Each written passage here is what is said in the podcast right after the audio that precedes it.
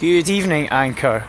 Day four of one idea or one thought a day. It's Saturday, the 3rd of February. It's about 7 pm at night. I'm out walking in the dark with my dog.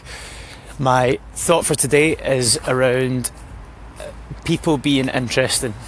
So, what I mean is that I think we did an exercise at my work recently where you had to email in or, or send a fact in that you thought was interesting about yourself and it puts people on the spot when you ask that. And i think what happens is that you have some arbitrary measure of, of what is interesting like you've travelled the world or you've been to australia or you've got 17 dogs or, or whatever this measure is that you can't reach. Um, and certainly, if someone's genuinely curious about another person, and I know this is true for me, the little nuances of someone's life are what's interesting because they're conversation starters. So, interesting things that I've heard recently is that someone started going to the gym for the first time. That's cool, that gives us something to talk about. That's really interesting for me because there's been some sort of shift in their behaviour.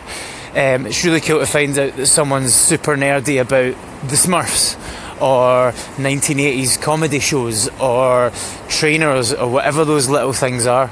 Um, and I think it would be wonderful if everyone had the confidence to just realise that the little nuances of their life that actually maybe they want to hide are the most interesting things and they don't need to hold themselves to a high standard of what is interesting.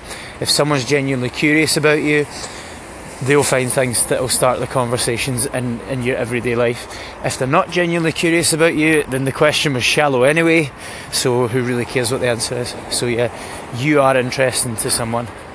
So just be yourself, and that will be interesting.